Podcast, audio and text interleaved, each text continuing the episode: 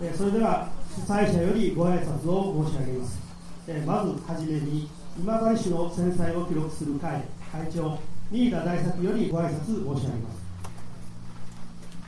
今日は、えー、音楽祭りの初日でございまして大変皆さんご多忙の中このように式典にご参加くださいまして本当にありがとうございます。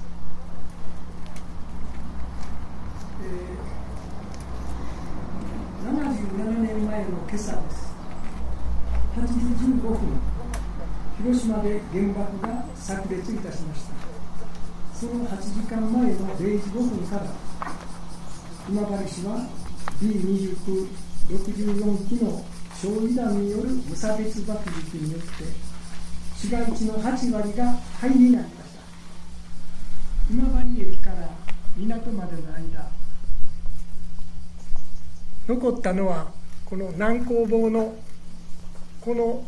大師堂それから少し下に鉄筋コンクリートのラジウム温泉というのがありますがその2つなんです。で少し南の方の日吉小学校も残りました、まあ、しかしそれ以外はですね中心市街地はもう灰と瓦礫の山になったわけです、えー、4月の26日そして5月8日の爆弾空襲と合わせ全部でですね市民とそれから県下各地から学徒動員で今治には大勢女学生などが来ておりました。合計575人の方々の尊い命が奪われたのです。空襲で殉難された犠牲者を追悼しその惨禍を後世に伝え永遠の平和を祈願する今治市戦災の日が建立除幕されましたのは2008年ちょうど14年前です。南光坊さんはじめ多くの方々のご奉仕によってこの今治市戦災の日が建立されました。そしてこの式典はですね今回で15回となります。昨年一昨年はこのような盛大な式典はコロナの関係でできませんでした、まあ、しかし縮小した形での祈りを支えたわけです。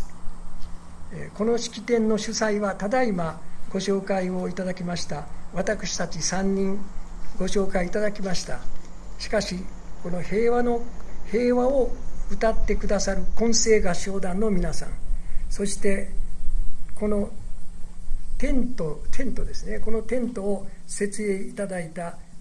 明徳高校八田分校の生徒さんたち東ライオンズクラブの皆さん今治地方文化交流会の方々そしてご来賓の皆様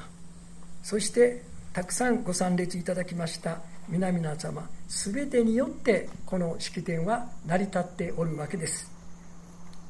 今日戦災体験者が高齢化し少なくなり社会の中の情報つまり社会記憶は薄くなってまいりました。全国的に風化が進んでおるんです。空襲戦災を記録し伝え平和への道のりがいかに厳しいものであったか伝え続けるためには今後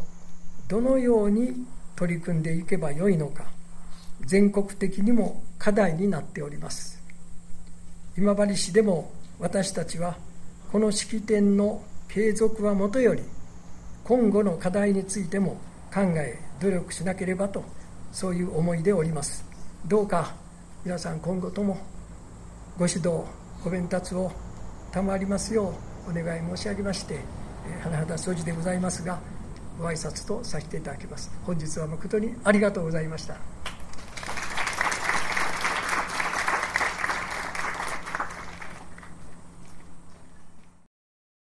バリユネスコ協会会長村瀬真紀夫よりご挨拶を申し上げます。今治ユネスコ協会の村瀬でございます。ユネスコは第二次世界大戦が終わった時にもうあのような悲惨な戦争はしてはならないという人たち世界の人たちの声で国連の中にできた組織であります。国連教育科学文化機関の楽勝でありまして、今ユネスコは世界遺産の方が目立っております。本来はこういった平和維持活動が本来の目的であります。そのユネスコ憲章の前文に、戦争は人の心の中で起こるものであるから、心の中に平和の砦を築かなければならないという一文があります。この言葉に感動し、共鳴し、立ち上がったのが、敗戦国、日本の人たちでした。仙台を皮切りに、日本各地に民間のユネスコ協会が設立されました。と、今治ユネスコ協会も、え昭和23年に、えー、まだこの空襲のえ瓦礫の残る中で、ユネスコ絵画教室、ユネスコ音楽教室、ユネスコ英会話教室など、え不毛の、まだ不毛のこの今治市において文化の種をまいてくれたのであります。そういった先進的な文化人、経済人がいたということが我々は大いに誇るとともに、その気持ちをいつまでどれだけ継続していけるのかというのが正直今の気持ちではあります。しかし、えー、今年になりまして、えー、あのロシアのウクライナ侵攻をリアルタイムで見、それから、えー、中国の覇権主義の脅威を目にするとき、えー、新たにこのユネスコの心が蘇ってくるのを覚えます、えー、今私たちの気持ちは心の風景は77年前昭和20年8月6日の今治市の焼け跡に立っておると思ってください。この思いを原点にいたしまして、えー、今日は、えー、亡くなった方たちの霊を悼みそれから世界の平和日本の平和願って、えー、鐘を打ちたいと思います。えー、この鐘の音は日本だけじゃなくし、えー、プーチンや世界の人たちの心の中に響くように皆さん心を込めて平和な鐘を鳴らしてください。よろしくお願いいたします。終わります。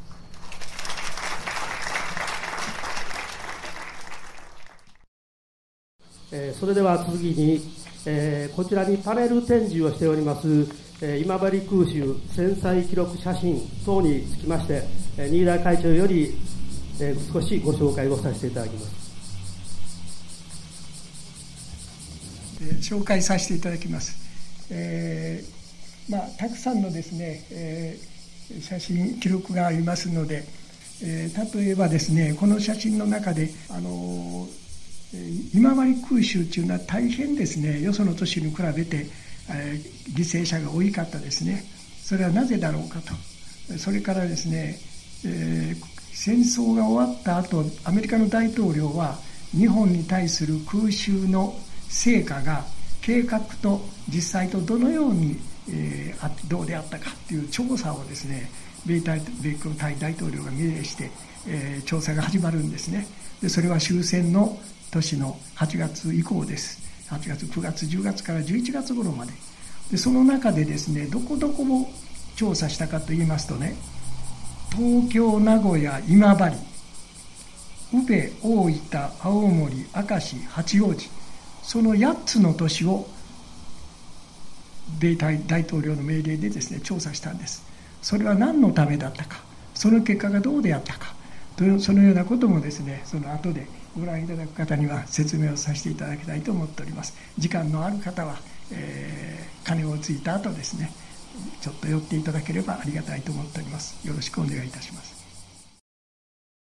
はいそれでは、えー、ここで、えー、響の皆さん方の合唱に移りたいと思います、えー、曲は「青い空は」でございます。どうぞよろしくお願いいたします。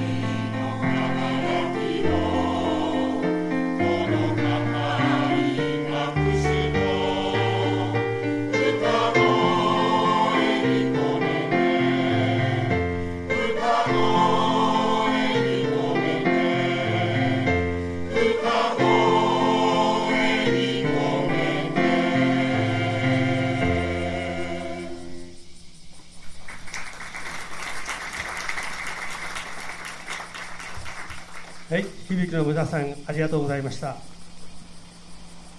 えー、それでは、えー、ただいまから児童作文の朗読に移らせていただきます、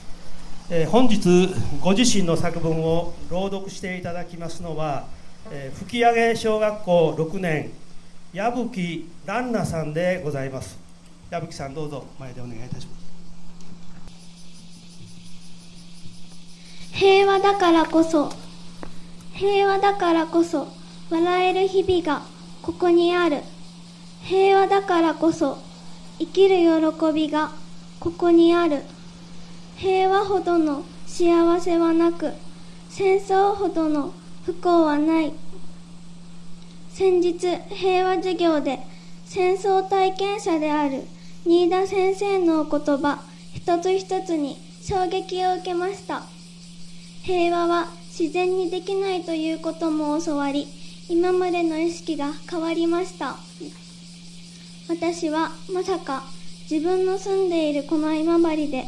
アメリカ軍による攻撃があったなんて想像もしていませんでした。新田先生に見せていただいた当時の写真の様子は言葉で表せないほどの怖さがありました。昭和20年4月5月8月と3度もの爆撃を受け多くの今治市民が犠牲になったと聞いて心が痛みました。当時食べるものもなく安心して眠ることもできなかったそうです。そのような不安と恐怖は私たちには計り知れません。命をつないできてくださった経験者の方が身近にたくさんいます。私の祖父も昭和17年生まれだから体験者の一人です。戦争の残酷さをきちんと教わりこれからは私も平和を願い伝えていきたいとそう強く思いました。私たちは戦争を知らない子供たちと呼ばれています。しかし自分たちにもできることがあります。過去を正しく学び戦争の恐ろしさを知りそして平和の大切さを理解し祈ることです。またみんなで平和について話し合っていくことです。世界では今でも戦争が起きていることが残念でなりません。武器で日常の幸せを破壊され夢を狂わされ大切な命を奪われています。言葉が見つからないほど悲しいです。私たちにできることは何かをもっと深く考えてみたくてこの夏広島平和記念資料館を訪れるつもりです。77年前の悲劇を二度と繰り返さないために世界中の誰もが戦争で命を落とさないために一人でも多くの人が平和を意識し戦争に反対し世界中が平和一色に輝ける日が一日も早く訪れることを私は心から祈ります。今治市立吹上小学校6年矢吹蘭奈。